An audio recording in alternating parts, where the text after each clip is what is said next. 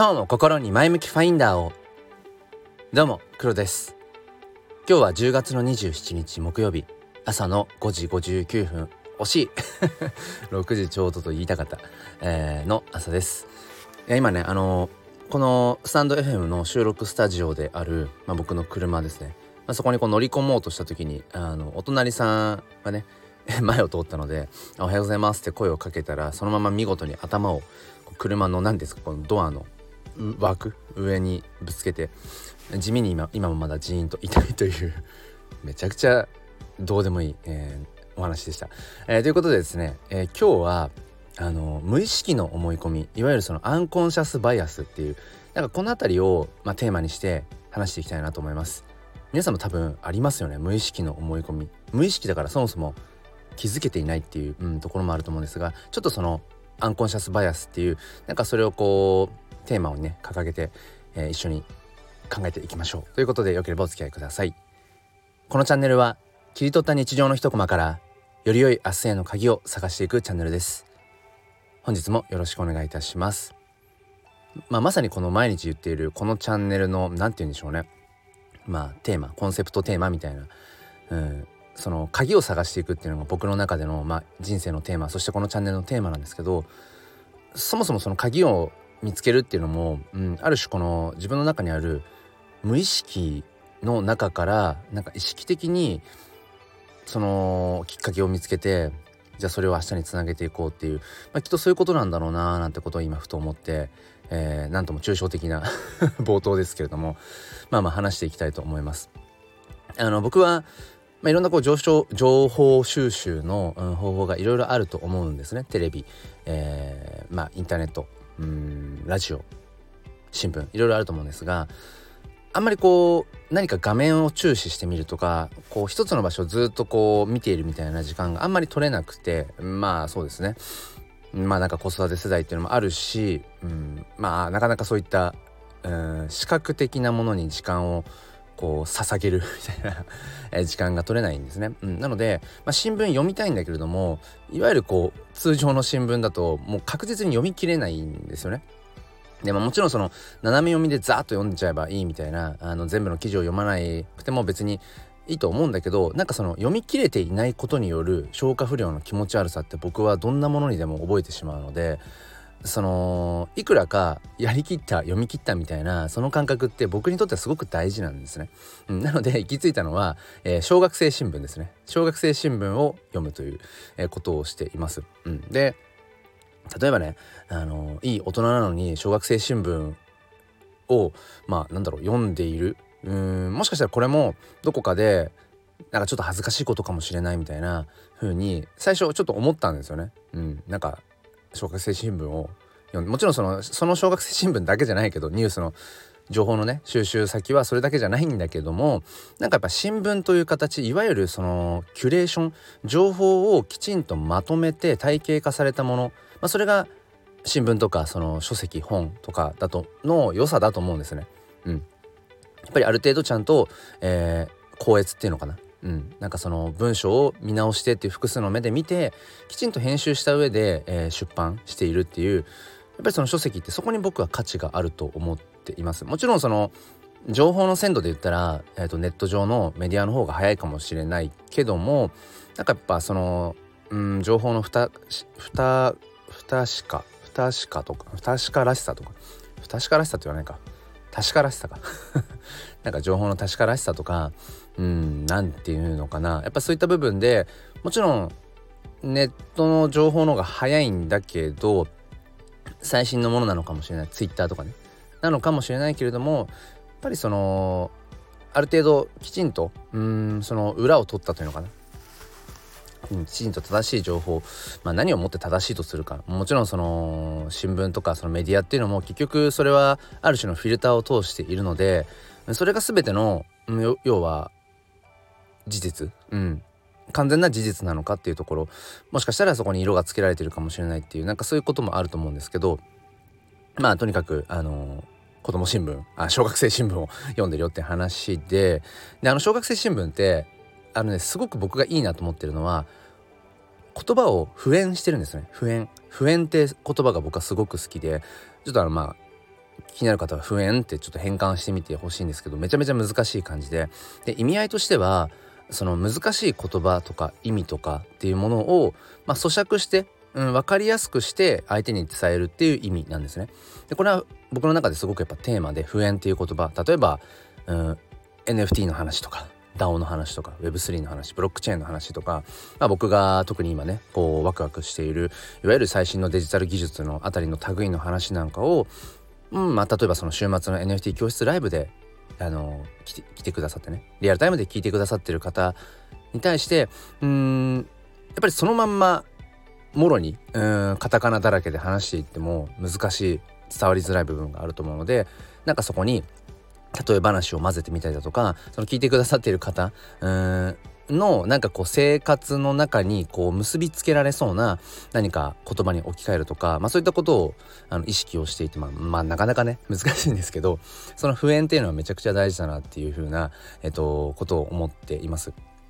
でその小学生新聞っていうのはめちゃくちゃこの普遍をしてるなと思って、うん、いろんなその経済の話とか、まあ、世界情勢のことだとかうん何て言うのかなあのやっぱり小学生向けに子供向けに書かれているので言葉をすごくこう変換してるんですよね。でそれが僕にとってはめちゃくちゃ分かりやすいなっていう、うん、だから、うん、いわゆるそのスピーディーな情報っていうのはやっぱネットニュースとかまあその基本的にラジオとかですけどザーッともう聞いちゃってその上でこう小学生新聞とかで、えーとまあ、重ねて合わせて何、うん、て言うのかな。あやっぱりこの今話題が特に取り上げられてるんだとかあっちのこうラジオで聞いた時はなんかその言葉がどういう意味合いかいまいち咀嚼できなかったけど、うん、なんかそのめちゃくちゃ簡単な言葉で書いてある子供新聞でなるほどってこう理解を深めるとかね、まあ、そんな使い方をしていたりだとかしてえっ、ー、と今日は何の話かっていうとアンコンシャスバイアスですね。そうまあ、いろんな情報をまあ取り入れてる中でうんなんだろうな無意識にそれが正しいと思い込んでしまっているこれが、うん、要は完全な真実、まあ、事実なんだとか、うん、なんかその無意識にどんどん自分の中に積み重なっていってしまうっていうそのインプットの部分ももちろん、えー、そうだなと思うんですけども一方でそのアウトプット、うん、アウトプットする時にもこのアンコンシャスバイアスってきっと働いてるんだろうなってことはねすごく思うんですよね。例えばこうして毎日発信をしている音声配信、うん、これもなんかその何て言うのかな。何のために目的っていうのが多分あると思うんですけど僕の場合は結局自分のまあ、ためですね、うん、自分が毎日こうして発信することによって自分の中にあるごちゃごちゃした、まあ、情報だとか、まあ、経験だとかさまざまなものをこう吐き出すことによって言葉にすることによって整理がされるとかあとやっぱりこの喋ってる中でそれこそ自分のうん無意識の何かっていうものに気づけて、えー、あそうか自分ってそういうふうに思ってたんだとかあとはこういうふうに自分は考えていたけれどもあ実は深層心理としてはそうじゃないんだっていう、うん、例えばうんそうだな。週末にやってるその NFT 教室ライブなんかも、うん、新たなその NFT プレイヤー、新規参入者をまあ、増やすというのが大義名分としてはやっぱりあるしそれを掲げて NFT 教室を、まあ、やっていて、うん、でまあ少しずつですけども、うん、なんか自分でメタマスクウォレットを作りました、えー、NFT を買ってみたよとか、うん、いうふうになんかどんどんどんどんその独り立ちしていくような人っていうのもまあありがたいことにいたりだとかするんだけどなんか大義名分としてはそうなんだけれどもどこかで自分の利益をもしかしたら考えてるかもしれない例えばね、えー、と僕は NFT フォトグラファーとしても活動をしているんですけれどもうんそのいわゆる NFT 教室の僕のね NFT 教室のまあ、卒業生的な、うん、方々がその僕のその NFT フォトの作品をなんか買ってくださるっていう流れは少なくないんですね。もちろんそのそれを強要してるわけはもちろんないんだけどもちろんないし NFT 教室自体は無料でやってるんだけどもなんかなんとなく流れ的に、うん、流れ的にじゃあまずこのじゃあ NFT を買える状態になった。メタマスクウォレット仮想通貨ウォレットね。うんまあ、デジタルのお財布ですね。それを用意できました。じゃあそこに NFT を買うための、えー、仮想通貨暗号資産お金ですね。それを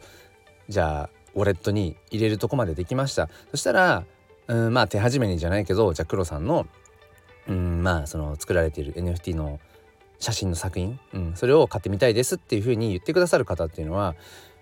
ぱり今までもね、うん、何人かいらっしゃって、うん、実際にそれを買ってあの所有してくださってる方とかっていうのもいて、うん、それは本当にありがたい限りなんだけれども、うん、もちろんそれを目的にしている目的にして NFT 教室ライブをやってるわけじゃないんだけどもしかしたらどこかでそういった、まあ、自分が先々何かインセンティブその金銭的に報酬を得ようとしているっていうのかな。なんか伝わりますかね？自分は別にそのつもりでや NFT 教室ライブをやってるわけじゃないんだけどどこかでうーんそういった自分の利益自分の取り分みたいなこともどっかでなんか考えちゃってるのかもしれないなとか、うん、そういったことを時々思うんですよね。うん、でこのアンコンシャスバイアスっていうのはその無意識の、まあ、偏見とかっていうふうにも訳されたりするのかな。うん、であとはともするとこのアンコンシャスバイアスをその捨て去ろうみたいな、うん、そういう文脈もあるんだけどやっぱ大事だなと思うのはじゃあその無意識に考えてるそれがその考えてる内容が悪いことなのか悪なのか、うん、それはもうその無意識に考えてるものはダメなんだっていうことじゃなくてあそっか自分ってそういう無意識なところに、うん、そういう考えがあったんだなっていうことにその気づく。気づくっていうことがやっぱりすごく大事で、うん、まあ今じゃあ話をねなんとなくちょっとまとめるとその NFT 教室ライブっていうものをじゃあやっていますと無料でやっています。でそこでその NFT 教室ライブを通してあの NFT をこう自分でね買ったりするようになりました。でその時にまあ一つのね、あのー、選択肢としてじゃあ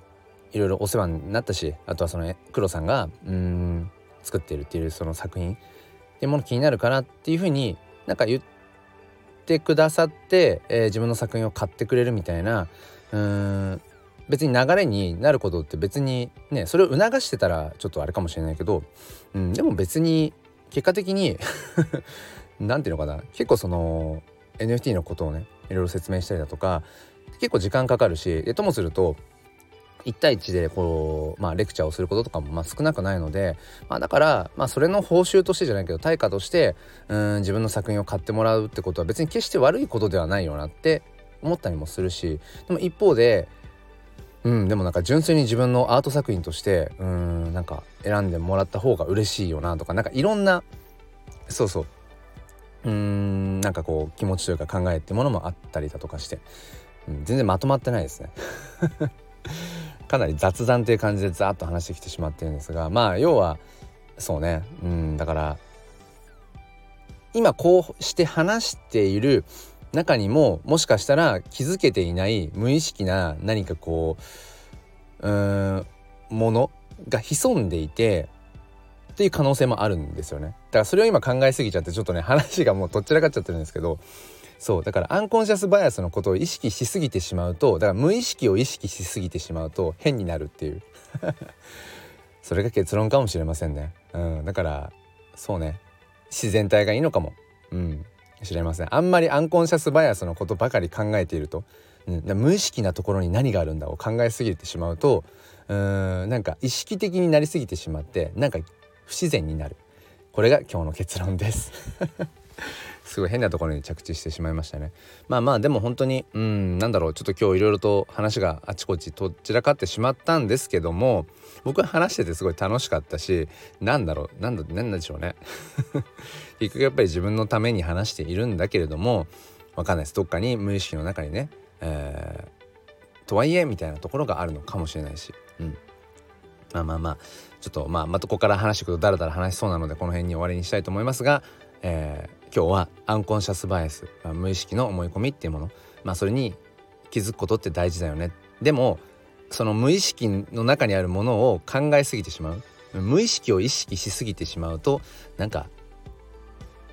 不自然になっちゃうかもねって、うん、まあだから、まあ、自然体がいいかもしれないという、えー、そんなお話でした、えー、最後までお付き合いくださりありがとうございます、まあ、ちょこっとお知らせという感じですが今日は木曜日ですね、えー、毎週木曜日は夜の7時半からえー、国内初のジェネラティブ NFT コレクションピクセルヒーローズという、えー、コレクションをね運営しているピクセルヒーローズ DAO のあのコアメンバーとして、えー、Twitter スペースの方でラジオを30分程度かな、えー、やっています。毎週木曜日、えー、なのでよければそちらの方遊びに来てください、えー、僕の アンコンシャスバイアス無意識の思い込みの上で何かねそういったピクセルヒーローズの話を届けているかもしれないっていうことを意識して喋りたいと思います。ちょっともうよくわかんないな。はい。ということで、えー、最後までお付き合いくださりありがとうございました。それでは今日も良い一日を。ではまた。